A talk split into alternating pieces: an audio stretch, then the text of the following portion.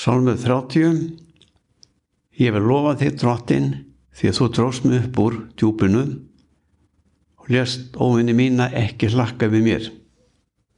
Drottin Guðminn, ég rópaði til þín og þú lagnaðir mig. Drottin þú heimti sálminn úr helju, les mig halda lífi þegar aðri gengur til grafar. Syngi drottnir lof þegar hans trúiðu, veksið með hans heilaga nafn. Andatak stendur reyði hans, en allæfi náð hans. Það kvöldi gistur á skrátur, en gliðisöngur að mótni. Ég hugði ekki að mér og saði, aldrei skriðnar mér fótur. Drottin á náþinni gerði þú fjallmitt af víim, en þegar þú huldir auglið þitt skeldist ég. Til þín drottin hrópaði ég og ákallaði Guðminn um miskun. Hvaða ávinningur er af dauða mínum?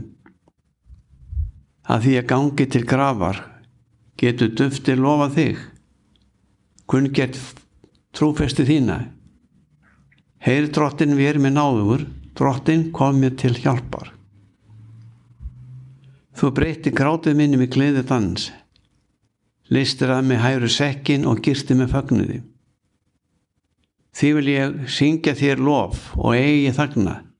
Drottin Guðminn, ég vil þakka þér að eilífu.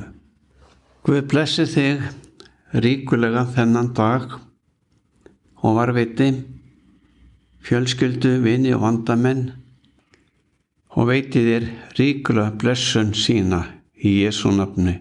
Amen.